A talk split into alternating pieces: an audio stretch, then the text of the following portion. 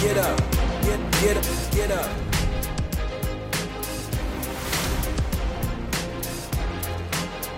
What is up, Mets fans? Welcome back to episode 111 of the Mets Up podcast, the official podcast of the New York Mets, going over the San Diego Padres series, in which there were some peaks and valleys, I think you could say, pretty Yeah. pretty easily, some ups and downs here. We're, we're not going to talk too much in depth about the first few games, just because it's not a whole lot there that we're really excited about talking. And couple games, not few. well, yeah, a couple. True. Yeah. First two is a couple, not a few. Game three, much better. Game three, much better. We're more excited to talk about that one. And then let's be honest, the trade deadline's about a week away, and we have the Subway Series coming up. It's going to be the main topic of today's episode. Yeah. So if you guys are enjoying what you're listening to, what you're seeing, make sure you're following us on all our social media at MetsUp. That'll be on Twitter, Instagram, and TikTok. If you're looking for the YouTube video, it is on the New York Mets YouTube page. Don't go to Mets Up YouTube, go to the New York Mets.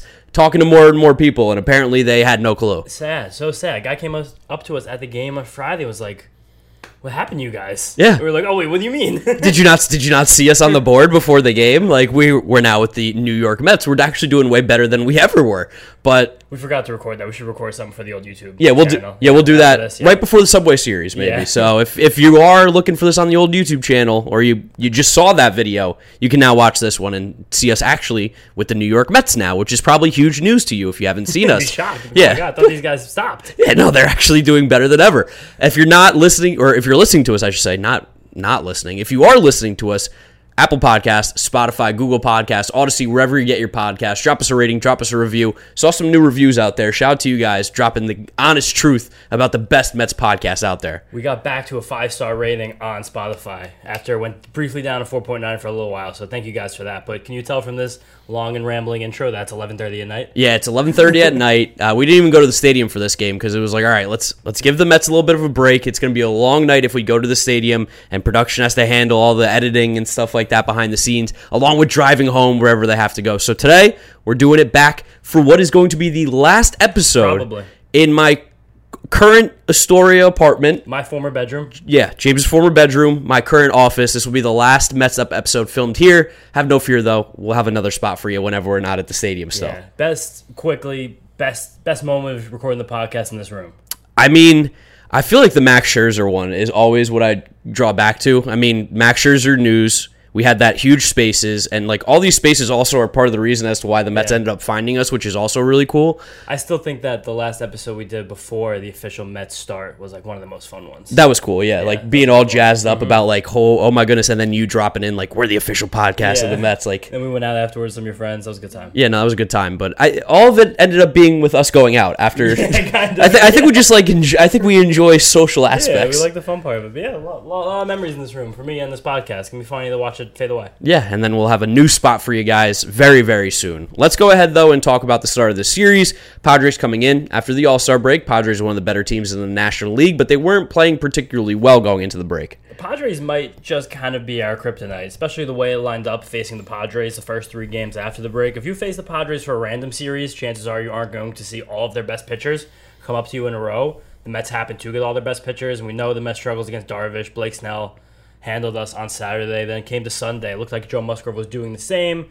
We found a way to break through, but it just kind of goes, uh, keeps going on with the theme this year that this Mets lineup seems to struggle against very good starting pitching. Which is also kind of understandable. Like when It you makes do. logical sense. Yeah, logically, it's just like, man, I would, I would love to be able to hit you, Darvish, because I mean, game one, outside of the lack of offense in game one and two, the vibes at the park were awesome. Awesome, very good. A lot of people there. Great giveaways, all series too. Yeah. Was Friday a giveaway? No, Friday, I don't think there was. Friday was Korean night. Yeah, and WWE night. Yes. Okay, those yeah double. So that's that's what happened. Saturday, you had the Funko Pops. one of the craziest giveaways in the history of the Yeah. Mets. Very very hot market item that night. Yes, uh, tight security for sure. Tight security in the Funko Pops. For the- yeah, you what were, were you gonna say?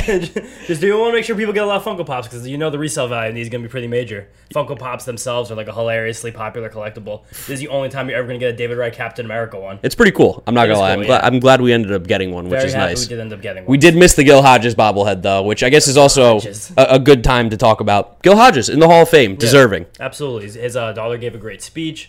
A lot of guys got in the Hall of Fame on Sunday that kind of were due to get into the Hall of Fame for a while. And then also David Ortiz, which, however you feel about David Ortiz being a first ballot Hall of Famer, that's whatever. We're not going to bog down this episode of Hall of Fame talk, but very nice to see the Hodges family there. And for Mrs. Hodges to still be alive. She wasn't there presently, but to still be alive to see it. And Howie told a crazy story today about why it actually took Gil Hodges so long to get into the hall. What do you say? So he, he was up for a Veterans Committee vote, I believe, in the 80s or 90s. Maybe even earlier, because Howie said it was 30 years ago, but it sounded like it was longer ago, because the story contained Roy Campanella and Ted Williams. Yeah, it's a long time Uh, ago. yeah, uh, those, those guys have been dead for uh, for a hot minute here. But the old rule was that to get in with the Veterans Committee vote, the voters had to be present. And Roy Campanella, a teammate of Gil Hodges, one, Yeah. of, one of his closest personal friends, one of his major campaigners to getting in the hall, was actually in the hospital and couldn't submit his vote live, even Whoa. though he was the one pushing pushing this, running the campaign basically for the whole year. And Ted Williams, who's chair of the committee, said the vote didn't count. And that's how Hodges missed the first time. He tried to get with the Veterans Committee. That's also insane, by the way. is? Why is the Hall of Fame? Ted Williams, man, strict. Yeah, I oh know. Oh my god. it's like you got to stick to the book. I don't. I just don't even understand why the Hall of Fame voting like that is just the Veterans Committee. We're gonna Harold Baines got in from the Veterans Committee, Jerry Reinsdorf is a is a friend of the committee. but I mean, glad for Gil Hodges, glad for the Hodges family. Obviously, Yes. the guy has deserved it for years and years. And we were talking about again the vibes at the park were really good. Uh, we saw the Padres. Well, we s- I guess we started a little controversy with Padres Twitter with our Twitters because they're wearing LFGSD shirts with like that's, that's a little bit of a mouthful. It doesn't really ro- roll off the tongue sense, like yeah. LFGM. No, this doesn't sound that good either. There's too many initials. Like, why use this many letters? What code are you trying to tell? So as a good, you know, internet journalist, as a good YouTuber, as a social media guy myself, I went to James. I said, I need to take a picture of this and post it because regardless, we're gonna get this. We're gonna get people talking. It's gonna get clicks. Don't really care what the backstory Oh is. God, we got so many replies. It was beautiful. the San Diego Padres fans were furious. So basically, what flying for 24 hours. yeah, what, what basically ended up happening is I guess last year Jorge Alfaro or earlier in the year, right? He wasn't on the Padres last year, was he? Was was he? I don't know. I think he, I think he was. Okay, so last year I guess it was then he hit a walk off home run and he kind of did the LF you know GM thing, but he did it with San Diego, so that became their their entire thing. And he was, I, I guess they had those shirts made or someone in San Diego had them No, made. It was in the Marlins all last year. Okay, so then it was earlier this year. Yeah. But uh, yeah, and that was like his term. So they're like, it has nothing to do with the Mets, and it was like, okay, but even if it doesn't, like, We know where you got it from. yeah, we know where you got it from, and we got you, San Diego. You you, you replied to Mets up Twitter. You have no reason to. That's that's prime bait right there. So little Good little fist stuff bump there. Another fun thing before the game: Jett Williams has signed his contract, first round pick last Sunday. Only a week ago. It feels like a million years ago. It does. First round pick from the Mets out of Texas, high school kid. He was at the ballpark. He was getting just absolutely swarmed by reporters. But we did spend a little bit of time with Jett, made a TikTok, got to walk around with him, shout out him and his agent Chris Rose. We had a very nice time with Jett. And a very charming and engaging young man. And very confident in his future. You forget sometimes, like just talking to him, you're like, oh yeah, you're like 18 years old. You're Yeah. you're basically a child. So like seeing him like walk around and like. It's almost. It's not that he was like spaced out, but it was almost like, oh my god, my my Yeah. childhood dream just came true. I just Literally. signed a contract for millions of dollars with the New York Mets. Like just taking it all in, and he was exhausted by the end of it Yeah, all. he was like signing autographs. People were asking him for pictures, and then the other side of that coin, just complete juxtaposition. There were multiple security guards who we were walking around the tunnels trying to get spots to TikTok. We're like, "Hey, where are you going?" And I was like, "It's the Mets first round pick." It's Jett Williams. Do you not know?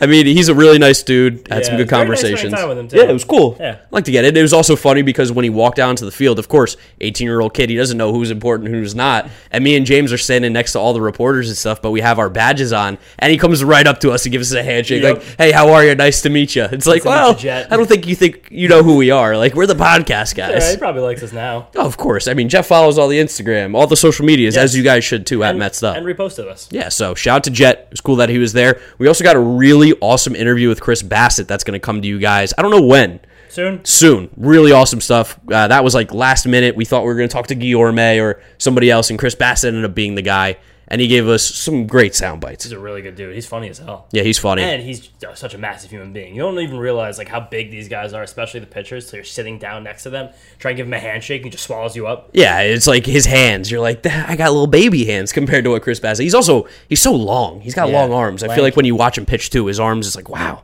Basketball passed. Yeah, basketball passed. Well, We've been pontificating on all our nonsense. We got to the park very early on Friday. We had a whole day before the game started. And then when the game did get started, the only thing that I think we're really going to talk about very much is Max Scherzer. Yeah. Max Scherzer a great start. First game out of the All Star break. Well, we also forgot to mention that Daniel Vogelbach got traded to the oh yeah, like Mets. literally or- moments before first Vog- pitch. Vogelback. It's not Vogelbach. That's a, Vogelback. it's a bad habit I have to break. He's Daniel Vogelback. Yeah, we were because we were on the field, we were doing all that stuff, and you're like, Mets just trade for Daniel Vogelback. That was Daniel Vogel- Vogelback for Colin Holderman, which I know a lot of people in the Mets world, Mets Twitter, whatever it be, were a little bit confused on the trade. Uh, just because Holderman has been really solid for this team and does Yeah. have the years of control, but Vogelback also has what like three years of control and Yeah, is rookie in 2019. pretty good hitter, pretty Yeah. good, especially against the right-handed pitching. And Holderman, I think people probably looked at him and were like, this is a right handed reliever without top end velocity and without an elite breaking ball. So you think theoretically you could probably replace that relatively easily. So you get a hitter where some you couldn't replace because the Mets have not been able to replace that this Yeah, year. and the Mets have definitely shown like a guy like Adonis Medina can be Yes. very valuable, or even Yoan Lopez, who's coming Yeah. and done really well for this team. So right-handed relievers. right-handed relievers for a good power bat, definitely in. But now go talk about Scherzer after I stop you. Max Scherzer was great. The vibes in the park were amazing. First came out of the All Star break. He was ripping and rolling. He, what are you laughing about? I, I read what you put in the notes oh, about. but yeah, Yeah, get to it. Just I'll get, to through it. Um, beginning of the game, the first two innings were electric. I think he struck out the first two batters of the game and had four through three innings or through two innings. Mark goes to me. This feels like one of those games where he's gonna take a no hitter deep. I said, Yeah. I said, what the hell is wrong with you? Why would you say that? Literally, right after that third inning, two men on, fourth and a couple men on. And I believe the fifth inning is when he gave up the home run to freaking Eric Hosmer that had me just spinning in my seat. But more about the good stuff with Scherzer because that's what we're gonna talk about right now. Yeah, we don't need to talk about the jinx. Yeah, yeah, whatever. Eight strikeouts in six innings, 15 whiffs. 14 of those whiffs came on his fastball and slider, which is only kind of for 76% of his pitches, but he has been inching up using those two more as his most two effective pitches. Hilariously, just a savvy veteran move by Scherzer. He threw six curveballs in this game and got five called strikes. Really? Yeah, really cool. Oh, that is cool. Yeah. I mean, he's just he's he's really good. He changes if every start he just does a little something different, a little bit of this, a little bit of that, and you're like, oh, this is why the guy's been one of the best pitchers for the last ten years. Literally. And he passed Bob Gibson this game on the all time strikeout list, which is pretty cool. One, because Bob Gibson's an all time great pitcher. So Yeah. seeing Max Scherzer pass him kind of puts into perspective how amazing this guy has been for as long. But also, Scherzer grew up in St. Louis, big Cardinal fan, him and his dad. And he said that Bob Gibson was like his all time favorite pitcher to watch. One of his idols, his dad's favorite pitcher. And then afterwards, I think he was talking to Como, and he said he did book reports on Gibson left and right. That feels right. Yeah, which is hilarious. I, mean, I did a couple book reports on baseball players growing up. Oh, for sure. Yeah. Who, what baseball players? A few on Jackie. Okay. Yeah. I mean, Jackie's another good guy. Yeah, definitely, yeah. definitely a historical figure. 100%. So, I mean, good for Max passing one of his idols, and obviously, like you say, he's just been one of the best pitchers that we've seen in a very long time. It was just that one mistake to Hosmer. That was Yeah. pretty much it. Yeah, basically. Then Trent Grisham also with a home run later in this game. I'm only mentioning that because Trent Grisham has done something hilarious where he has exactly one home run per week for nine straight weeks. That's insane. Doesn't make any sense. And he has like nine home runs, I think. Those are not home runs. Yeah, he Yeah. hasn't hit any home runs. He has literally nine, one per week, every single week. I mean, Dar- Darvish just dominated us. We couldn't hit. I don't. I don't really want to even talk about Darvish too much. I'm gonna do it because we did last time that Darvish dominated us in San Diego. So I'm gonna do the stats again because it's ridiculous. A guy like you, Darvish, who's had a very good career, great pitcher, but Great so pitcher. up and down against the Mets, eight starts, five and 0, 52 and two thirds innings, 2.5 ERA, which is shockingly high. That is went back and looked at shockingly high. I thought it was gonna be like a 1.2. 0.7 whip, that makes sense. Yeah. 29% strikeout rate. yeah, and I think even when he was swinging it, uh, he had a Yeah, couple couple hits. hits. So thank goodness they didn't let you Darvish hit in this game either, because I'm sure he would have done something. It was just, you know, it was one of those games that stinks to lose because it was a winnable game. It- and had a few late rallies against the Padres bullpen. We tried Taylor Rogers, who has been hot and cold over the last month and a half. We looked like we had a couple shots there. Hit, hit the ball hard too. Just Yeah. didn't find it. The one other fun thing we did during this game, though, towards the end, oh yeah, we spent a very long time with someone you guys may know from Twitter as it's UK Mets UK Mets, NYC. NYC, and I think there might be a 15, in there. yeah, something Yeah, like that. But chap from across the pond. Chap. wow, that was horrible. I'm, that was a not, I'm not an accent guy. no, definitely So I'm not. playing in here, have some fun with it. But did a nice interview with him. That'll probably come out as a bonus episode too at some point. Check out his Twitter. He's just British guy who fell in love with the Mets over the last two years. He was a good hang too. He had pastrami for the first time in his life. You guys can watch that instant reaction either on our show or on the Mets TikTok or something next few days. It was really, really freaking funny. Never had pastrami. You also talk about uh, you were saying you don't realize how big these guys were. Yeah. Uh, Darren, who is the UK Mets fan, is just a absolutely massive human Brolic. being. He's massive. So it was nice to meet him. He Yeah. got to experience his first ever, uh, you know, games at Citi Field, and that's got to be a cool feeling for someone who's a relatively new Mets fan to experience something like that. Because, like we said, the vibes were there from the beginning. Yeah, just didn't end up, chills coming into the ballpark. which is cool because that's something at my in my experience when I went to England and I went to see a Chelsea game out at Stamford Bridge. Same thing. I walked in, I was like, I got chills. I was like, this is different. So to hear a, someone in from the UK who their fans are they're nuts, like Mm-hmm. Mets fans, we're crazy.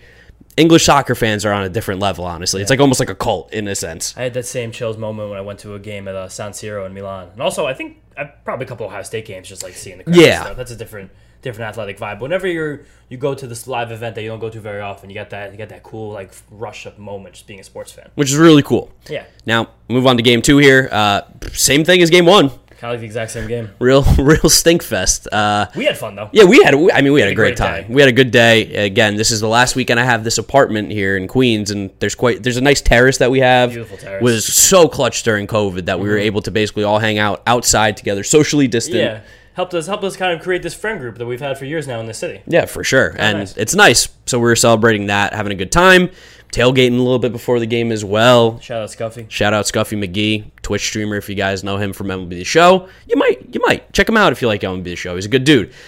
But the game was rough. No, but the one great thing about this game was Chris Bassitt was Yes. incredible. Seven innings, 11 strikeouts, two earned runs, zero walks, four hits against the Padres offense that lit him up for seven runs.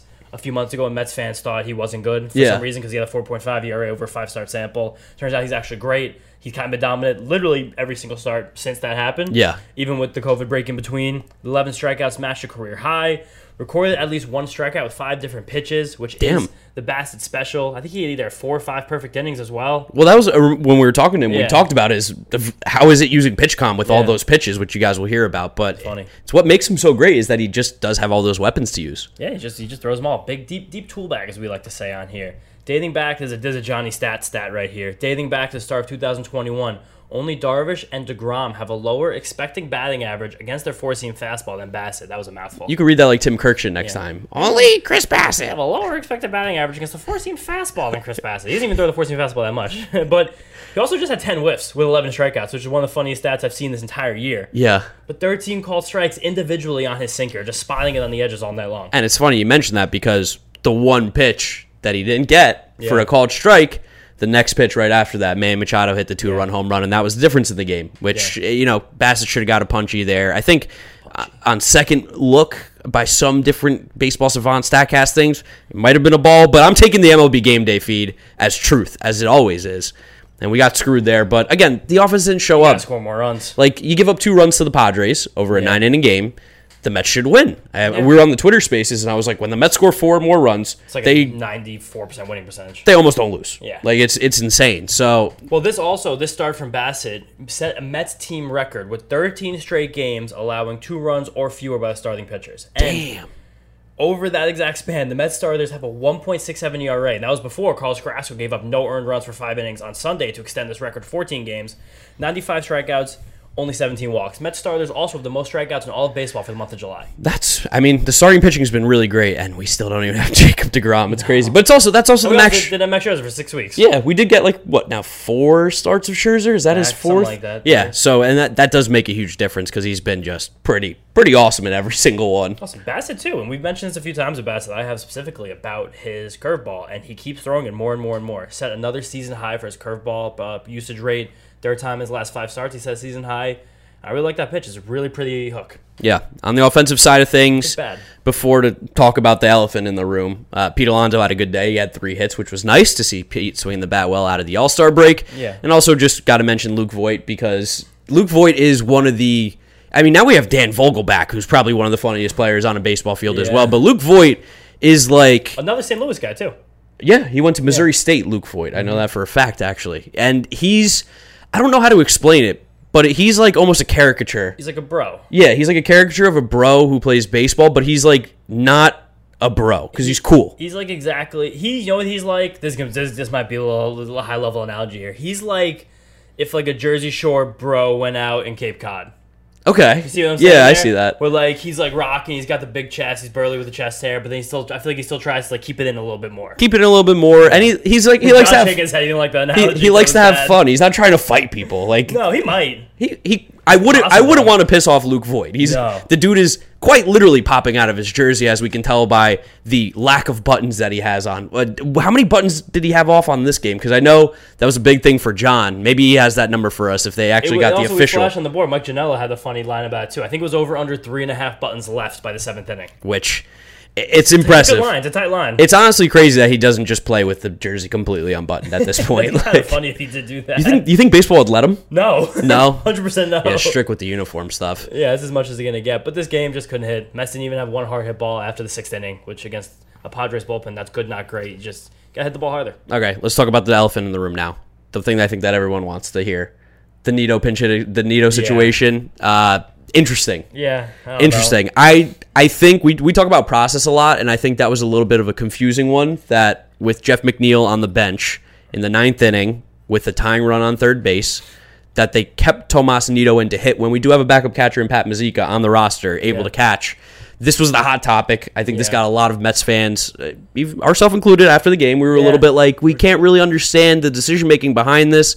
No, McNeil doesn't hit lefties as well as he does righties, but it, it's a process thing, right? Yeah, just also the way that Buck described it, saying that Nido was in the flow of the game, where I'm like, oh, I don't know about that. Yeah, that's- a- I wish I had something better than that after that. But it was weird, especially now that we are going to second guess it because it didn't work. Yeah.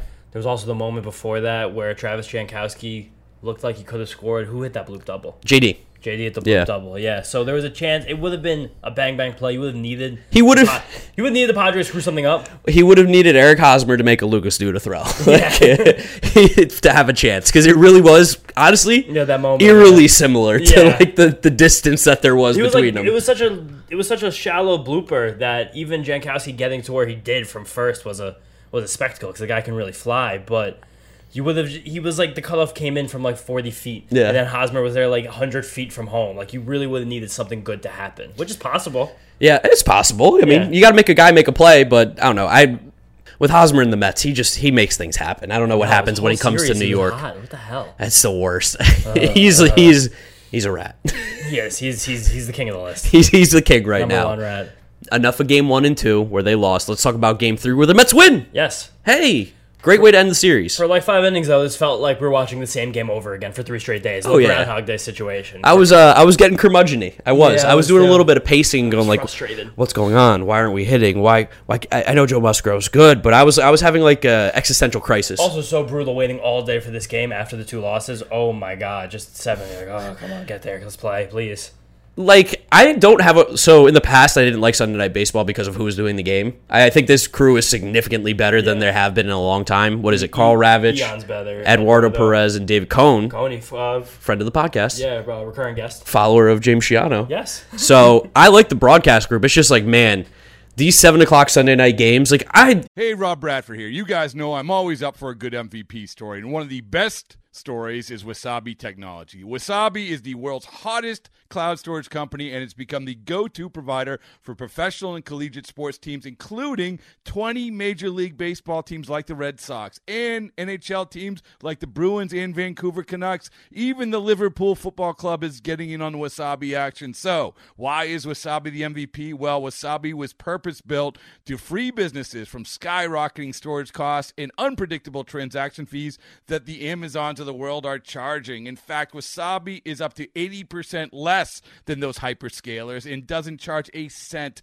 for businesses to access their data. From Wasabi's AI enabled intelligent media storage, Wasabi Air, to the industry's only cloud storage service with triple protection against cyber criminals, data deletion, and ransomware, Wasabi's taking the lead in driving innovation in data storage and helping sports teams to unleash the power of their data. Wasabi, another Boston based championship team. I truly love one o'clock Sunday baseball games. 1:30 now. One thirty now. My bad. Yeah, but say, yeah. those are incredible. I know they're great. Seven o'clock game's a little bit of a slog sometimes. Especially sometimes. with ESPN, there's so many commercials. It's oh, it's like a guaranteed three and a half hour game. We're sitting here at 11:45 trying to record the podcast. Yeah. See, ESPN's got to think more about the podcast. Too. yeah, think about the Mets the persecuted podcast, class. especially when we have another late night game going with the Yankees this week too. Uh, I got, I got, I got to be in my office every day this week too. Yeah, you have a real job. It's a big week for James. Oh, you can't jeez. sleep in like yours No. truly. Yeah, I go get up tomorrow at eight and go go to my office. But Carrasco did a very good job in this game. Something he has found a way to do a lot of times this year: get into trouble, but then also get out of it. He had the bases loaded in the first and wiggled free. He got double plays in the third and the fourth. John, give me a double play stab. What was it? Um, he's induced. Carrasco's induced at least two double plays in three straight starts and has six total. So exactly two double plays in three straight starts. Has six total in that span, after inducing only seven in all of 2020 and 2021, 24 starts. So I wonder what the reasoning is that behind Well, that. Well, there's a big reason for this. Carlos Carrasco has rediscovered his sinker and actually has been throwing it significantly more over the last month. Okay. So maybe a cue from the Mets as a, to go against Carrasco's home run issues, as well as the ball flying a little bit more as the weather gets hot. Throw more sinkers, try and get more ground balls. I mean, it's working. Working enough, but like it's also the point where now this game you have five innings, two walks, one strikeout. He got yanked, I think rightfully. Yes. We didn't really have that many pitches going around the line, but third time. Also, all these men on base really drove his pitch count up. He was sitting at like 85 after the five innings, something like that. Yeah, he had been um, laboring a bit Yeah. in this game. Like there weren't many easy innings, and he had that weird one too, where it was like the two dribblers and the one that clanked off his glove because he just kind of fell into the baseball a little bit after he threw it. It was tough. It wasn't an easy day for Carrasco, but he gutted it out. He did, and he threw that sinker, his four seamer, changeup, and slider. They're all basically exactly twenty five percent each. Hmm. So you do that, keep hitters off balance. You can find ways to get guys uncomfortable. You're not missing bets. And we scored. Yes, we, did we score scored, runs. which was awesome. I mean, like you said, it felt like it was going to be the third day in a row, like Groundhog's Day. People were getting angry in the Or- park after that fifth inning, where we had second and third, nobody out. People were starting to starting to do things. Yeah, which I mean, the Mets scored two runs in the first 23 innings of the series, and then they drop a five spot in the sixth. Like, Thank God. we needed that so bad. after Hosmer gave the Padres the lead. Yes. and people were like, "Oh Like, my God." Eric Hosmer, plus the Mets are losing, plus they haven't been scoring. This was like, this was, You're staring down the barrel of having zero leads in a three game series with the Yankees coming to town. yeah, like that's just, That's not good. that's the, the newspapers will run with that, run wild. Oh, man. But luckily, like we said, we had that big that big inning. Pete Alonso hit the big home run, Yep. which was so that needed that so badly. That was actually right when you arrived too. Things started turning around when Yeah, you right when I got when you here. Mm-hmm. got back to the apartment. And I mean, like my tweet, a very expletive laden tweet of like, w- finally, finally, we got some runs. It just, it was nice. It was nice. Yeah, it was nice, especially because like the Mets were getting guys on base, they were getting hits. This was looked like it was going to be one of those awful games that you like just you clench your fist. You're like, couldn't they win it? But they did. P had that one, and then we had a nice little rally after Musgrove came out of the game against Nick Martinez. That kind of got catalyzed by Ha-Seong Kim making a strange play. He is he's a good defender, shortstop, Yes. I think, to the eye. I don't know what the analytics say about it, but went behind the bag. Vogelbach, who thank God this didn't happen because Vogel back. Vogelback, Vogelback, We gotta, Vogelback. we gotta break the habit. Vogelback. He feels like such a Bach though, Yeah, he seems like a Bach. but he's a back. You think he listens to Bach? I would say Daniel Vogelback has listened to what was it Sebastian Bach? Is that his name? Possibly. That feels about right. I th- I would say he's listened to under one song of him. So would that Yeah, be but- Bach doesn't have like songs. Like all these old guys have like the symphony. It's like an hour long. Well, then- Beethoven's fourth. I'll take under ten minutes. Yeah, easy, easy. Like that's like hammer that under. elementary school. They forced you to listen to it, but he never has chosen to listen to Bach. No, also you talked about elementary school. Didn't he play high school ball with Nina Lindor? Yes, and this was also his debut, which we didn't even. yeah. we- debut. Got a great ovation Got and a walk and a big hit. Started this rally, but balls behind second base. Vogel back doesn't run the best, and Ha-Seong Kim had a very easy opportunity to just get the lead runner at second. Decided to throw the cross, not across the diamond, but across half the diamond to first. Got Canna, Canha. We didn't talk about that either. Yeah. What was saying Mark Canha's name wrong? Well, Kinda. kinda. He was he got interviewed during the game, and he was saying that Funny like. guy. Yeah, a very, very good interview. I, I like when they talk to some of these guys that like have personality like that. Like the stars are cool, obviously, always, but it's cool to find some of these other guys. And Canna has definitely some personality, especially with the food stuff. The but stuff about McNeil was so funny. yeah, he was saying that he's a fourth generation Portuguese descendant, which I had no clue. I had no clue he was Portuguese Wouldn't at all. that. Wouldn't have guessed if you gave me hundred guesses, I never would have guessed Portuguese. He also said Jeff McNeil eats Lunchables. yes, That's one of the funny things I've ever heard. yeah, that. You can't have Lunchables when you have a kid. That's like there's got to be legality issues Well, there. they asked him about who's the worst eater or who has the worst food taste on the team, and he cracked up immediately. And they're like, "Oh, like maybe you don't know how the guys eat yet because you've been with the team for less than a year." He's like, "No, no, I have the answer. It's like not even it's not even debatable. It's Jeff McNeil." And they're like, "Why?" He's like, "Well, you know, like he's a little picky. Like Jeff." You'll see hamburgers. That's what they'll eat for the you know pregame meal. They'll have hamburgers maybe for the day. And he goes, "It's gonna be a good day for Jeff. Like he's he's got a hamburger. How, What can he find wrong with this?" And he goes, and Jeff will just be like, "Oh no, I don't like the hamburgers. I, I don't I don't like those today." He's like, "I saw him eating, like you said, the lunch Lunchable. He said he's eating Ritz crackers and salami before the game, which is just." I mean, like, shout out to Jeff, friend of the podcast. Yeah. Saw him this week, uh, this weekend. Said hi. Said hi. Knew who we were. Congratulated us. Yeah, congratulate us. Very cool. Very nice guy. He'll be on here. He promised. We're gonna get Jeff. I'm I'm putting that out in the ether. Jeff said he'll be on here. That being said, I think we're gonna have to ask him about his food stuff when he does come 100%, on yeah, because those notes. I I need. Lunchable. We'll do a Mount Rush. We'll, we'll do a big three of Lunchables. Oh my god, dude, Jeff, uh, he's probably eaten a fair share of Lunchables. Oh, I, yeah. As someone who is a little bit of a picky eater myself, I respect it. Yeah, Mark, just to peel back the curtain, Mark took all of his food ideas, thoughts, and opinions as like a 10 year old, and he stopped developing them. Th- To be fair, all off. I've like had a vegetable or two recently. There you go. Like I you- see, you hear that? like when I have pot pie, I don't pick out the carrots and peas anymore. Yeah, that's, that's psychotic behavior. Well, yeah, I'm an adult man now. Favorite fruit's an apple. Apple's the best fruit. That's the that's the, that's the least Oh imaginative thing I've ever heard. What's life. your best? Just tell them what your favorite fruit is. It's either probably a mango or a pineapple. Okay, those are good. are Those are, great really fruits. good. Those Yeah, are really good. But you, I don't know. I feel like a good Granny Smith green apple. That's like nature's candy right That there. That is literally the most basic fruit in the world. That's That- insane. That's like that is your favorite fruit when you haven't tried the other fruits yet. Maybe I don't know. It's Again, I've tried three times talking about this play. Vogelbach was safe at Yes, second. yeah. Vogelbach was safe at second. Canha out first. And then we get the most, the most incredible clip of the entire night. Luis Guillorme hits a blooper, falls in between Profar, Kim, and Machado.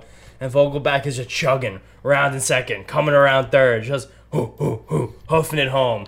Rough slide, but still made it safely. Are Dude, you checking sprint speed on? Yeah, I want to. I want to see what his sprint speed is and see where he ranks because he kind of runs a little bit like Babe Ruth. He's got the little tiny steps and he is a bigger fella. right So after this, though, Tomas Nido hit a laser, got some insurance, drove Guillorme in. Whoa, that's bad. Vogelbach is out of 490 players, 482nd in sprint speed. So I think they did say though on that play that he got around. Um, got around the 24 mark. no, he got to like I think it was like seven, like seven, whatever, seven sprint, seven, whatever per second they list this as. You're covered. It's covering right there. the Okay, corner. it's Vogelbach also would go down longer. This is funny. It's the second slowest non-catcher in the entire league. Only faster than Albert Pujols. oh man, Oh, and Cabrera, and Miguel Cabrera. Oh, a little. he's bit not there to run. No, a but little, he bit, a little bit slower than Jesus Aguilar. he did he did bust it though on this did play. bust it. That's all you can ask for. And then Nido with the double, we got more insurance later. Another Pete double, Lindor the hit. Good, great. We needed needed that little explosion. Got a little dicey in the ninth inning. Joely walked a couple guys.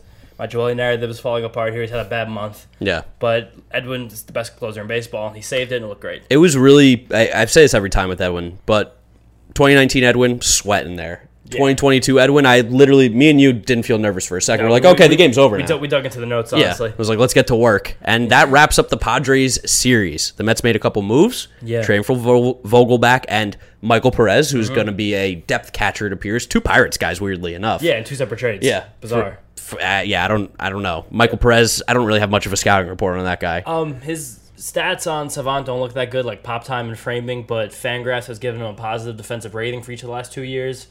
I think he's just basically going to be a different version of Nido. okay, Yeah, and I think just- he's a lefty. Oh, really? I think he swings okay, left-handed. that's pretty cool. So. I don't think he hits the ball very well, but Eh, we'll- see. We'll see, That was yeah. with the Pirates. oh yeah, get some get some energy into these guys. Yeah, get on, race. get him on a winning team. Maybe Yeah. things should turn around for Michael Perez at the plate, but we'll see how that goes. We still have Mazeika up right now, and this kind of brings up the big conversation that everyone has been dying for us to talk about in depth. Congratulations, guys, you're getting it. It's trade deadline talk time because Yeah. the trade deadline is what just over a week away. It's Nine now days, I believe. yeah, August second, which is just awful, especially because we're traveling that day. I know. We're gonna. I think we're gonna, we're doing an event with. uh Should I just can I say it? Yeah, go with We're it. doing an event with Jolly Olive with uh, Amtrak going to a game in DC. So it's going to be cool. We're going to be on the Amtrak train during the trade deadline. So we're going to try and live stream from an Amtrak train. which is going to be absolute chaos. But hey, that's trade deadline's chaos. I would want to no other way. Well, actually, I would. I prefer to be here in front of my computer doing it. Totally. But oh, that, we, we had a great time with that deadline stream last year. I picked up like hundreds of followers. yeah, well, it was a t- ton of fun. Yes. And when the Javi Baez trade, Yes. the deadline's fun. That's I. That's why I know you guys want us to talk about it. So we went through and listed a ton of lot of players. guys. We're going to give you a crash course. Yes. We have maybe ten to fifteen ish players. I think we have more. Well, Yeah. some some more Yeah. in depth than others. Yeah, of Uh, course. a couple names that we want to mention that we don't think we'll trade for. yeah, So we still have to mention them. Uh, You're the reliever guy. You're the pitcher. I'm gonna let you start start talking about a couple of these guys first. Absolutely. But first and foremost, I do want to say I think it'd be cool if the Mets were involved in the big starters that might be moved between Luis Castillo, Tyler Mahle, Frankie Montas. It's not that like sure the Mets right now might have too many starting pitchers, but I've literally never ever heard of one that's a bad thing. Dodgers always have like ten. So Yeah, Dodgers go into the year with the most pitching every single year. and They always still wind up with like just five by the time the playoffs come around. And those three guys are all difference makers in their own way. Castillo, the way he's adjusted his four seam fastball this year, added more ride on it. He just looks like one of the best versions of himself we've ever seen. Tyler Mahle's ERA, not in Great American Ballpark, is two. Guy's great. He's a fly ball pitcher. He gets a lot of swings and misses with a slider. He'd be a he just fit like a glove into Citi Field. Yeah. And Frankie Montas, I don't think gets the credit he deserves as a marquee pitcher in baseball because he pitches for the Oakland Athletics. Kind of similar to how you've seen Chris Bassitt this year, but Montas mm-hmm. has like upper 90s gas with a disgusting splitter. He's so good. I, I really like all three of those guys and think all of them probably worth the premium in the trade. But for this conversation, I'm gonna talk to you guys about relievers because the Mets bullpen has had been up and down this year, better than average overall. Yeah. One of the best strikeout rates of any bullpen in baseball. A lot of that's because of Edwin Diaz and Adam Ottavino, of course, but definitely can't hurt to get another trustworthy high leverage guy out here, especially a lefty. And I'm Yes. gonna start out with two lefties who I think should be on the Mets radar and who are having pretty good years. First one being Joe Mantiply, all star from the Arizona Diamondbacks. I do think that he will be pretty expensive because he has a couple years left of control. I think four years of team control Yeah. on him. So he's going to be a tough get, but I'm sure Diamondbacks is going to listen because he's like a 32 year old who throws 90 miles an hour. So you probably just got to trade him all time. When you're talking about a rebuild, he's not going to be a, a core piece that you're like, we got to keep Joe Mantiply. No, because a guy like Joe Mantiply, I've talked about this a lot, but these relievers who don't throw that hard, who kind of rely on soft contact, it's easy for them to go up and down. But Mantiply has made an absolute, like, really legit change that's made him so good this year. He switched from a four seam fastball to a sinker Yep. over the last two years, developed that pitch. He only throws 90, so why am I trying to get swings and miss with the pitch? I'm just get some ground balls. Sinker's elite. He has plus movement vertically, plus movement horizontally, and with that pitch, he just pounds the zone, crafty lefty. 1% walk rate, best in all of baseball. Hmm. No free pass. You guys don't want to see reliever free passes? That's Mantiply. And he's also very hard to square up. It's a little loopy. Yeah, a little loopy. Only giving up two barrels on the whole year. That's really impressive. Exactly. He's, and- he's one of the better kept secrets in bullpens right now, and he, I think, is very good and would be a good addition to this pen. Yep. And then the other lefty is going to be Andrew Chafin, who everybody knew about this offseason, someone that a lot of Mets fans wanted. He's a little expensive, Yeah. um, which is kind of strange, kind of goes against what we say about relievers. But also kind of works in the Mets' favor because I think less teams will be trying to trade for him because he's going to be due probably another two-ish million this year, and he has a player option for six and a half million next year. So if he does pitch well, he'll probably just opt out. Yeah. and you could just not pay him. That's it was, true. It was a lefty rental, or if he does pitch well, six and a half million is not the end of the world for a one-year deal. Yeah, really, at the end of the that. day. And Chafin, I was a little bit low on him in the offseason because he was another one of these like sinker changeup guys from the lefty like sidearm. He was good, but I just didn't know how. Uh, you know, year over year consistent the skill set was going to be. I talked about how his slider was good, and I wish he would throw it more. He's been throwing it a lot more this year. Yeah. It's become one of the nastiest pitchers in baseball, 60% whiffs on the same level as where Edwin and David Peterson have theirs as some of the most whiff sliders in baseball. I think he'd be a good target. I'm going to throw out another lefty too because this is someone that I personally like, and I think it would be a fun little guy to bring in here. Well, he's not little; he's little ve- guy, yeah. he's very big. He's a large human being. He played basketball at the University of St. John's. That would be Amir Garrett, who's dominant against lefties. Mm-hmm. He throws gas. He has a devastating slider. He just walks guys a little bit. That's kind of his problem right now is his control. But again, Jeremy Hefner, sprinkle that. Oh, and yeah. Amir Garrett's dying to play on a team that's good. Dying to. He's gone from the Reds to the Royals. I mean, that's baseball hell. You could take a pitcher out of Kansas City and probably get like 20% more production out of them. Yeah, So I don't without know- don't know what they're telling those guys over there. Paper and pen. Yeah, paper and pen organization, except for the bats. They found out the bats. Now we're gonna run through a couple of righties who are pretty interesting.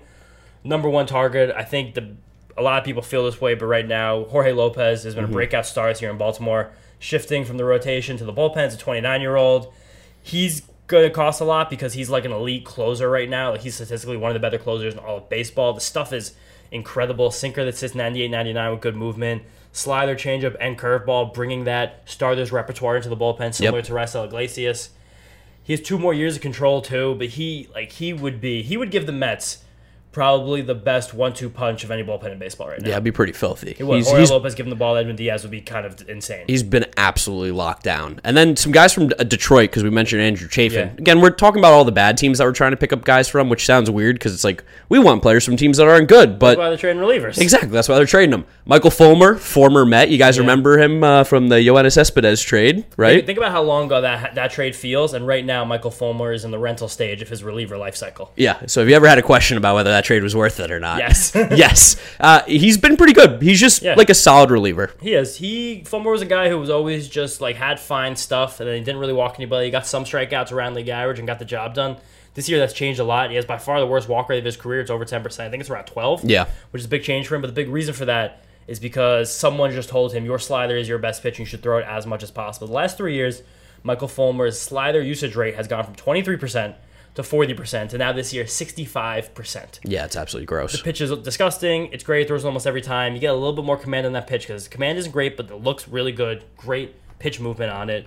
He could be a guy who's a, a legitimate weapon. But even with that, without it, the floor is a guy who is someone who is good but a little bit wild, which you and he's a rentals you can get him very cheaply. That last Tiger guy I want to mention is Joe Jimenez. Shout out my boy Torque Tank on Twitter, who's a big Tigers fan, who's been preaching the word of Joe Jimenez to me for four or five years now. As long as I've known him, he's had a really, really good year. He's been an All Star before, so he's shown the ability to be a really good top end cl- uh, reliever in gas. baseball. He throws gas. He's been very effective. Cut down the walks. He's a fun guy too. And he has another year of control next year, so he'd be a fun guy to get. Another guy who's been talked about a lot is David Robertson, fan favorite, just because he's been around for a while, former Yankee. He's a guy who has that, you know, that that closer's mentality, the pedigree. playoff medal. We've seen him do it before, and he's come back from a, lot, a slew of injuries. To stuff's right there. The cutter. fastball has yeah, cutter is life. Curveball looks good again. Where's the fun socks? Yeah. Cubs are going to dump him. I think he's also a rental. But Yes, he is. He is a closer, and the guy who's kind of being regarded as one of the better relievers available. I think he will still cost a relatively expensive amount. So I don't know if he's a guy I want to trade for, but I do trust his skill 100%. Yeah, Daniel Bard, another reliever. Who, Really good. I don't. Is he a rental? He is a rental. Okay, That's yeah. So Daniel Bard has the cool story of he was out of baseball for like five, six, seven years, however long it was, and then went to the Rockies, which is historically the worst place to ever pitch. and he's been great ever since going to Colorado. I don't think it's anything to do with their team, you know, development. I don't know but if it is either, but this year he also made a big adjustment, op- switching from a four-seam fastball to a sinker, and the pitch is like unhittable or just gets beaten to the ground, which is kind of the best way to pitch. and he's still getting strikeouts. Oh yeah, hundred percent. Because his Yeah. slider is disgusting, and he still sits ninety-seven miles an hour. He'd be awesome. And then I want to talk about David Bednar because he's the best reliever who could be available, but I don't think that's happening. No. the Pirates are like shockingly close to competition. Yeah. So I think by next year they want to see if they can scrounge up a playoff spot. I don't think they would trade their elite young closer for that opportunity. He's got like five years of control too. Uh, this is his third year in the league. He's got a long time, I 2020, think. Still. 21, 22. I think he hits ARB this year. Okay, gotcha. He, he did debut for the Padres that one year before the trade. oh, that's a good point. Yeah, Yeah, yeah, yeah. that's true. That's where he about that. learned that uh, splitter, I believe, from Kirby Kirby Yates. About, yeah. Yes. Matt Bush is another name. Jose Leclerc, Yeah. Scott Barlow. I mean, the list goes on and on. We just- Barlow's the best guy from that list. He would cost a lot because he's two years of control, quality closer, and he's one of the few relievers available with above average stuff in command. Bush, former top pick, was out of the league, came back, great reliever, throws really hard. Two years of control. Jose Leclerc throws gas, but he doesn't know where it's going. Yeah. These are all guys. These are the types of guys, though. This list of about 10 or so relievers, just look at these other teams, see who has three years, see who's already in arbitration. That's who can be traded for. Definitely. And then let's talk about the fun part. Yeah. The bats, because obviously I feel like that's probably the, the number one thing everybody wants in Mets world, which There's is a lot of people talking about the bullpen, too. for sure. But I think the bat's the big one. Josh Bell, I feel like, is the hot name right now. Oh, yeah. And I think there's definitely some legs on this. I think that Josh Bell makes a lot of sense with this team. especially with the rumored package the Mets would have to be giving up. I think that's a smash. The only concern is that you get a guy, Josh Bell, and you have Vogelbach, and you'll probably still have JD Davis, and you still have Pete Alonso. So that's four guys who should really only be playing first base on one roster. Is not exactly where I want to be. Yeah, it's it's a little bit tough, but he's he's can absolutely hit. he can hit. The Yeah. dude absolutely mashes. He'd be great Switch hitter too. bat to add to this. I'm gonna could he could play the corner outfield. He could. Theoretically, could. It's possible. Yeah, so And uh, honestly, you almost have to kind of try it. he'll be a rental as well. Yes, and he's a good bat. Otherwise, another good bat, a little bit older. Evan Longoria, last few years had a great barrel rate out in San Fran. We still don't know where they are standing with competition or not. Them getting swept by the Dodgers for four games. It's also huge because Carlos Rodon's probably gonna get traded too. Yeah, which is freaking nuts. I would love to get Carlos Rodon. Yeah, to go and put him on top of the list Yeah. too, along with Montas and Castillo and Mahle, and then also Wilmer Flores from that team. Would fit well. Yeah, would fit well. And the Mets kind of do need a guy to go opposite of Vogelbach who can be a little bit multidimensional. Buster Olney mentioned that during the broadcast tonight. that That's kind of the player they're looking at. Other guys who fit that mold are Brandon Drury, who we know very good and well. He's having a crazy year in Cincinnati. He should have been an all star. He's like 35% better than league average. Yeah.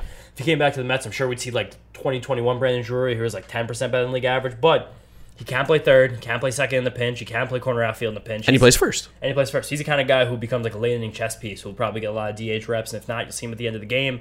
Donovan Solano, similar, also in the Reds, just like a level worse than Drury. Does a little second, does a little third, can do a lot little outfield. Always got barrel on the ball though. Yeah, always Solano barrels. Always gets barrel on the ball. And plays everywhere. Same Yes. thing. And the last guy, this kind of weird multidimensional guy that we thought about that hasn't been mentioned at all, oddly, is Whit Merrifield from the Royals Which it seems like the Royals probably just won't ever trade him because because he's free. he had so much value in the past where they could have gotten like a serious haul for him a, th- a few years ago, and they didn't because Yeah. his contract, like you said, is just straight up free. He makes like under ten million dollars a year. It's like seven or eight. yeah, he's he's nuts. Former Gamecock as well. Would love to get him here. He plays second. He can play third. He plays all the outfield positions. Well- he the defensive positioning and the versatility fits exactly what the Mets need badly. It's just the only question is his offensive profile is not what the Mets need. The Mets don't need another guy who only hits ground balls and softly hit balls Yeah. to add to this roster. Like that's just like maybe if he's not that expensive, but I still feel like the Royals are going to cling to him tight, and you're going to have to give up a real prospect to get him. they'd probably want Ronnie. I can't. I don't think I could stomach giving up a prospect with actual pedigree for a guy who hits the ball 92 miles an hour. No, completely. I think for the right package, sure. Yeah. You want something good? Like no. maybe if we can get Scott Barlow and Whit Merrifield for Ronnie, that Okay. I would do in a second. Sure, yeah, I'd consider that a lot more. Like another another decent prospect because Barlow is two years of control and he's a very good reliever. He again would probably give the Mets like one of the best back end eight nine punches in the whole league. we could talk about Hunter Dozier too, is another guy Yes. from the Royals that we Give, mentioned. give us all of them. Give us all the Royals. They they have some fun players. I know Yeah. Benintendi's a name that's being thrown around a bit too. I'm not particularly sold on Benintendi fitting into this team. It just doesn't really make sense. Also, just as a single pure outfielder, I then you get into the conversation of who's this person taking playing time away from. Yeah. unless you just get more days where you're either your Jeff McNeil stays on the infield more consistently, and then you get more of a platoon between Guillorme Escobar, and- Guillorme at third, and this guy gets more DH reps, mixing in with um mixing in with Vogelbach too. But Dozier's a guy who he always has barreled the ball better than league average. He's league average about play discipline. It's been very much better than that in the past. He's a big dude. He's only 30 years old. Good athlete. He's a good athlete. He's a guy who I think could come and you could you could you could pay less for Hunter Dozier than you're paying for a lot of these other guys we're talking about and get equal or more production. He's a guy who feels like he could just like randomly have a weird little pop off, like a hot Well, a hot month. Some years like that in the past. Just pulling up his stats right now. I think 20, well 2019 doesn't really count, of course. Yeah, fake balls. 26 homers. Yeah. Uh, two, 280 average, a 350 on base. Pretty if. You, if, you, if you peel that back and he gives you 10 homers over the last 70 games with a 250 average, Sign us up. a lock. sign us up. And then I feel like some of the bigger names, especially in terms of the bats, are going to Yeah. be Trey Mancini and JD Martinez. Yes. Both of whom different reports have been put out by different guys that the Mets are very active Yeah. in looking at JD and Trey Mancini. Well, JD is definitely the best bat on this list. Definitely. If you want the best hitter possible, it's JD Martinez. It's still just the Red Sox are in that weird spot where we don't know if they're going to sell or not. I don't even know if they fully know either. Getting the doors beat off them by the Blue Jays definitely helps. They've been they've been out they outscored by 54 runs in their last five games. They've given up like 68, right? Yeah, a lot of that came from a 27 uh, run at barrage by the Blue Jays on Friday. But they're in a weird spot. They also have some relievers that I think the Mets would be in, in, intrigued by as well. Yeah. As well as my favorite depth starting pitcher on earth, Rich Hill. We could use him. No, I think Rich Hill's hurt. I think he's out for the year. No, yeah, I think? I think Rich Hill's got. I don't think he's going to pitch ah. again for the for the Red Sox this season. Poor enough for Rich. Yeah, sorry, Rich. But those are the big names with the bats. You also have the Willson Contreras conversation Yeah. because the Mets with the catching and the lack of offense, it's a possibility. But it just Willson doesn't make that much sense in my head. If you're going to trade all these guys, I feel like you got to either get someone with control, Yeah. or someone at a position relatively more in yeah, like easier. Who- that will what- make what- more of an impact. Is there any precedent to like a big deadline catcher deal happening in the past? I remember Lucroy was and he got disappointed. he stunk. Yeah, he was really Yeah. bad. I think it's just. I think it's Otherwise, like- really, really hard for one. Piazza. Yeah, Piazza's the one. Piazza, but even he, he struggled at the he beginning. did So struggle. like, I think it's really hard to come into a new team, learn the pitching staff, and then also This episode is brought to you by Progressive Insurance. Whether you love true crime or comedy, celebrity interviews or news, you call the shots on what's in your podcast queue. And guess what? Now you can call them on your auto insurance too with the Name Your Price tool from Progressive. It works just the way it sounds. You tell Progressive how much you want to pay for car insurance, and they'll show you coverage options that fit your budget. Get your quote today at progressive.com to join the over 28 million drivers who trust Progressive. Progressive Casualty Insurance Company and Affiliates. Price and coverage match limited by state law. Be a really important bat. Bassitt talked to us about that the other day, where he was kind of don't want to give away too much in the interview. He's like it's hard when you don't know these guys to try and build up years worth of chemistry, and he said like a month. Yeah. He's gonna you're only gonna have a week with Contreras, and Contreras being the big bat he has, he's gonna be catching basically every single day if you do theoretically acquire him. He could also just DH. He could, but then you're just you're DHing him. Why just acquire DH for cheaper then? Yeah, true. Yeah, no, no. get- get Compl- well, that I think that was the Yeah. whole conversation of like it's just going to cost a lot, so why him?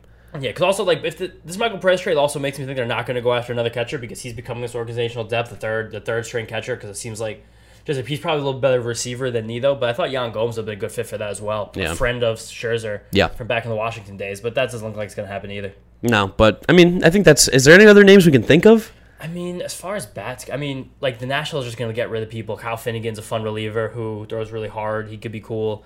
I'm sure. I mean, who else even like Nelson Cruz? I guess people want to see. There's always one gonna fit the surprise. roster. There's always one surprise Yeah. name every year, every deadline that gets moved. The White Sox are the interesting team in that regard because Yes. they have a lot of pieces there. But I just don't think they'll quit trying right now. They're No, not that far off a wild card spot. Jerry Reinsdorf. Yeah, like they're seven games behind the Twins, five games behind the Twins, something like that. You Like, think he hired Tony La Russa to trade off the players that Tony La Russa wanted? Come on. No. Oh man, but otherwise, like Eddie Bat and the Royals, I guess. Not, not that many interesting ones though. No. We lost out on Haniger because now the Mariners are really good, which stinks.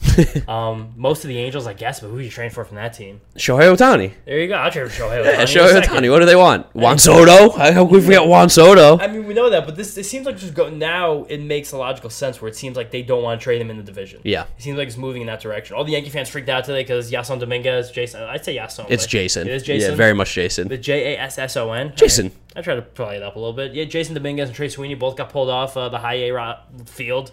So people are like, what's going on? I think Trey Sweeney was in the midst of getting a cycle as well, I Oh my believe, God. in the game. So it was, it's weird timing. That being said, what a perfect segue to go right into our series preview with the New York Yankees. First meeting of the year, the Subway Series. It is the baseball event of the year during the regular season, no It's doubt. It's a premier New York City social event. Yeah, it's going to be popping at Yes. Citi Field. I don't say that often. No, I I can't remember ever there's been this much buzz for a Subway Series without either team really playing that well either. No, the Yankees are not as hot as they have been. Neither and the the Mets, obviously, I mean, hey, maybe maybe that Pete Alonso wakes everything up. It did, it did feel like that was almost like a big, like a big pressure had been taken off everyone's shoulders. And Like, oh, everyone oh, hit after that. Yeah. The RBIs from Nido and Guillorme, like the lines kept moving really well after that. which was nice.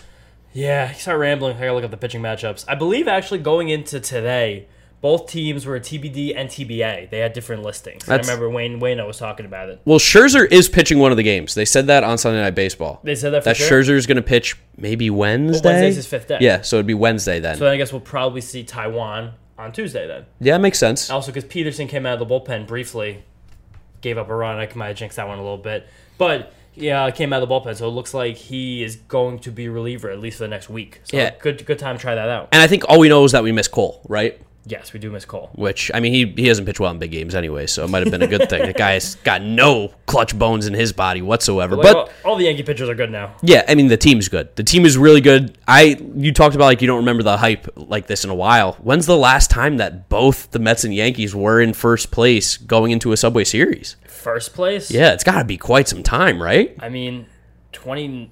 I, remember 2015. There was some hype, but it wasn't. There wasn't that one of the years the Yankees were kind of selling. A li- well, like yeah, their selling is still being Yeah. like ten games above five But they like weren't like they weren't like rocking and rolling like we see them now. I think they ended up having a pretty good year, but I mean, yeah, I remember. I remember a couple of those years they were sellers at the deadline. People freaking out. I I mean- no, 20. Oh no, 2016 was when they were sellers deadline. So they got Gleyber for Yes. Chapman. Right, right, right, right, right. but they've uh they've been really good this year. we actually do have pitchers on here now. oh, we have pitchers now. So if if this is true, which this would be a kind of cool, we have Tuesday night on TBS. Interesting. Taijuan Walker versus Jordan Montgomery. Who Montgomery Montgomery's really good, but the, lefty with a curveball. Damn it. But also, like he's doing the Degrom thing with the Yankees, where they just they they have trouble scoring when he's on the mound. Perfect. I tried to word that very carefully. Yes, I like that. Yes. Good. And then Wednesday, I guess I think probably gonna be both of these games. Wednesday, this this this is almost too good that I can't even believe it. Scherzer versus Domingo Germán. Yeah. Okay. Th- sign me up. Yes. That's that's the kind of matchup that I like to see in our Absolutely. favor. That being said, the Yankees offense is just unbelievably good too. Yeah, I mean, unbelievably good might be a stretch. I think there's some dead spots in that lineup now that some people get angry with. Especially, I mean, maybe just talking too many Yankee fans. Yeah, I think who so. Have too close a view of this. Like you're talking Joey Gallo, this is who I'm assuming. But also, Donaldson's been very hot and cold. Um, Matt Carpenter's Barry Bonds. I can't. I don't want to talk about Matt Carpenter. I don't want to He's talk just about Matt the Carpenter. guy, I the guy really think literally I- doesn't oh get God. out. It's unbelievable. spent last weekend in New Jersey. Mark met my uncle, who's very old. Who uh, no, I, he listens to this. I'm not gonna say Lou's very old. Uncle Lou's seasoned. He's, he's a real Mets historian.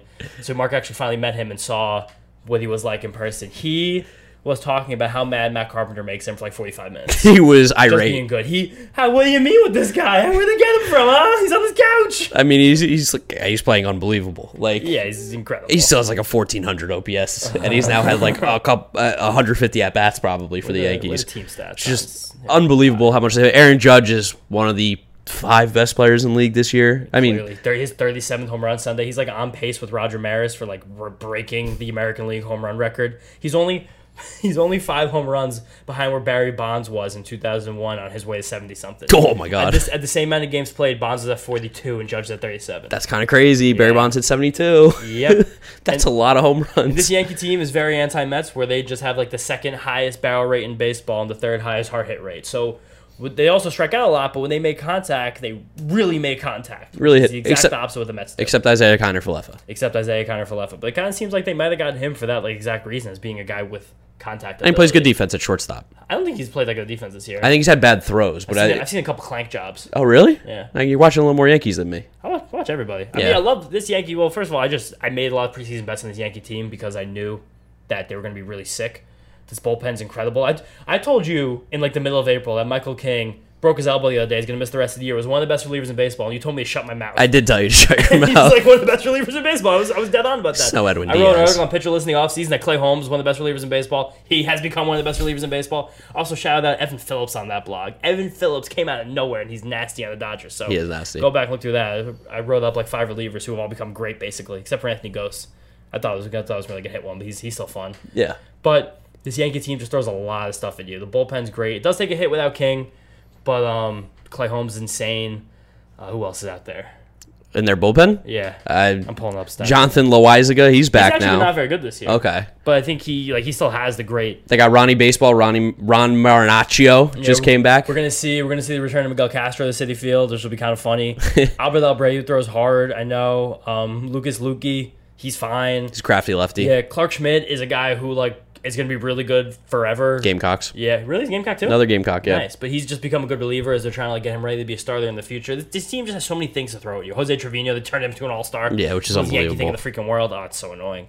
Gleyber's awesome. DJ LeMahieu's been great again. Like they're they're a good team. Yeah. They're the best team in baseball right now on paper, I think. Or Uh, I s- thought- I you think the Dodgers are better than them right now? I think significantly. Interesting. How? What's your reasoning behind that? I think they have a better lineup, and I think they, I don't know. I think I just see them as, I see them as being a better matchup to the other teams in the National League better than the Yankees are. Okay, interesting.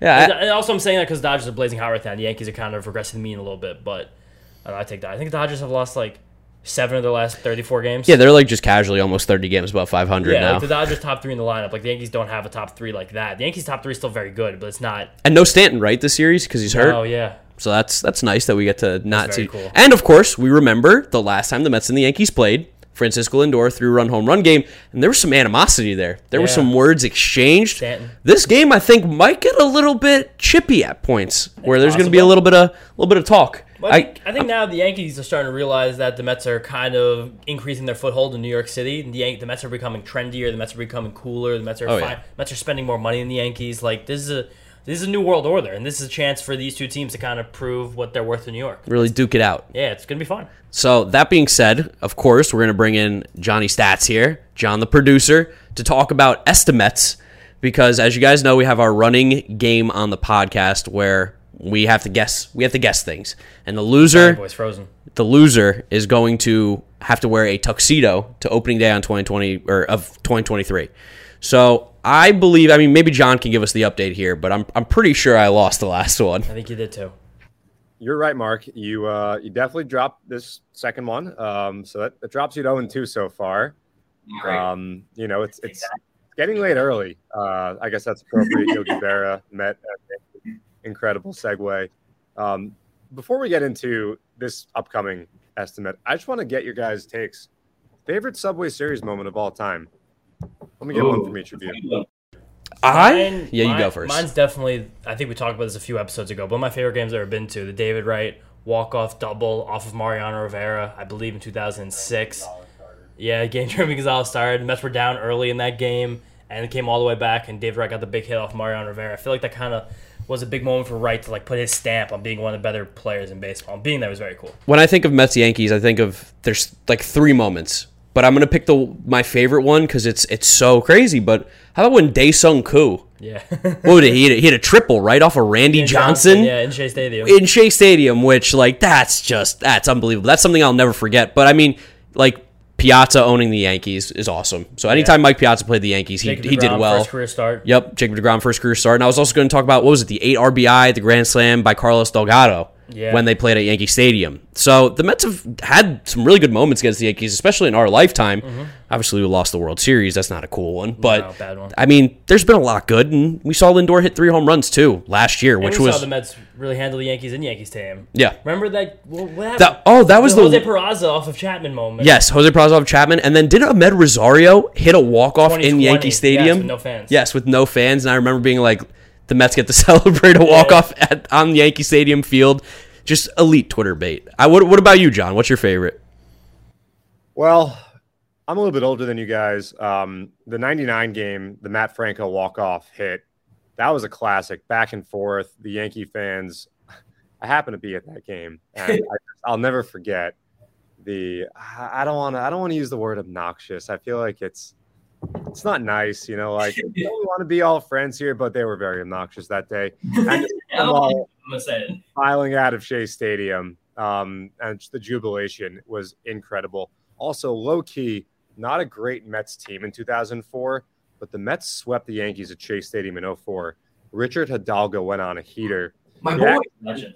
He actually has the Mets record for most consecutive games with a home run, and it came in that span. Ty Wigginton had a huge series, so that's another good one, especially because that was a real David versus Goliath situation Yeah. where the Mets, the Yankees kind of overlooked the Mets in that series. I believe the Jeter play when he dove into the stands against the Red Sox, Yeah. that series was right after, and the Yankees like weren't worried about the Mets at all. It felt like, and the Mets caught him and swept him. So that was great too. But you brought up the Amed Rosario walk-off home run, and that brings us a perfect segue to this this episode's estimate. Um, you guys remember who he hit the home run against, right? Of course, Rolls Chapman. Aroldis Chapman.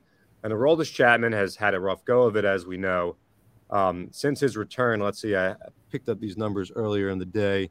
So he's he's been back for eight games. He's made eight appearances since coming back from the injured list, and he has an ERA close to ten. It's nine point nine five.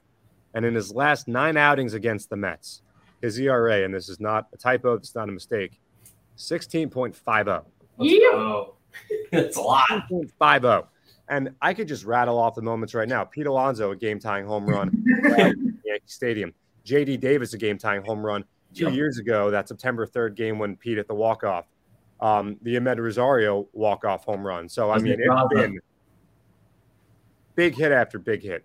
So, I want you guys to tell me how many pitches is Aroldis Chapman going to throw in this upcoming Subway Series? And it's a two game series too. Do you want to go first or second? Oh man, I don't know. I guess I'll go first. Okay. I'll go first. We'll just alternate every episode, I guess, even though I, I'm at a deficit. But I'm gonna say Roldis Chapman throws 26 pitches. That's a good number. I was gonna, s- I was gonna sit right in that same spot. So I guess going second, I just have to be an ass. You're either lower or higher. Yeah, I gotta go basically over or under 26 and a half. And I'm, I'm gonna go under. Okay. I'm going, I'm gonna go 25. All right. 25 versus 26. I have not had the best of luck in these in these scenarios. I've been a little ice cold. That's probably my best my best guess that I've made though thus far. It's called growth. It was almost such good, so good of a guess though. You kind of backed yourself into taking the side of that guess you wouldn't have wanted. Probably. Yeah, probably. I did two game series. I'm like, he's got to. It's going to be weird because there's a world where he doesn't pitch. The Mets, ju- if the Mets just smack the Yankees that, yeah. around, he might just not even throw a single pitch. Or actually, kind of the opposite of that because he's been so bad recently. He's not being used in high leverage roles at all. So if the Mets are winning a game, say eight nothing, might just let him throw see 25 pitches. Chapman in the fifth inning. Yeah. Dude, if he throws 25 pitches, I'm going to lose it. I'm going to lose. I'm like, one more! Come on! Ah, like, Marquette, where's Marcano when I need him? That Oh. guy takes pitches like crazy. Oh, also, Mark Canha just said it's officially Canna, not Kenya. She Okay. tweeted it exactly. Breaking news on the pod. Yes, breaking news. Late night breaking news, 1220 on the pod. Tweet 34 minutes ago. So there's been a discussion in the Can- Canna household. She said, "I'm I'm not all of a sudden becoming I'm not Kenya." changing my name. Yeah, everyone, every I changed it already once. I'm not changing it Oh, again. man. I've had some funny name things in the past. I was calling one of my roommates now the wrong name for like a month. He never corrected me. Really? Yeah, it's terrible. Oh, that's bad. Are you bad with names? I'm horrible with names. Oh, I'm so good with names. I'm terrible with names. His name is Dylan. I called him Zach. a A month. A month. He didn't say It's anything. a pronunciation thing. That's shit. Oh, it's not even close. I was just incorrect. I was literally wrong. And then I found out Wow. after five years of living with like my longtime college roommate, one of my best friends, I was pronouncing his name wrong the whole time. He never corrected me. Oh my god. His name is spelled L E V O N. I called him Levon, and his graduation party, his grandma was there, and she was calling him Levon. And I was like, "Is that how you say your name?" He's like, "Yeah." And like me, his girlfriend, like two of her other friends were like, "Why didn't you ever tell us that? It's the wrong name. We've used the wrong freaking name for all these years. It was bizarre." But yeah, I'm bad with names. You know me, I'm a big pronunciation guy. Yeah, gotta be. If someone has your name wrong, are you the kind of are you guys the kind of guys who are just going to be upfront like you have it wrong, or are you going to let it slide? No, No, I'll, I'll, I'll say it. No, I'm, 'Cause if you let it slide, it's over. Like, it's dead. One time, it's over. I, like Shiano's a little easier at least.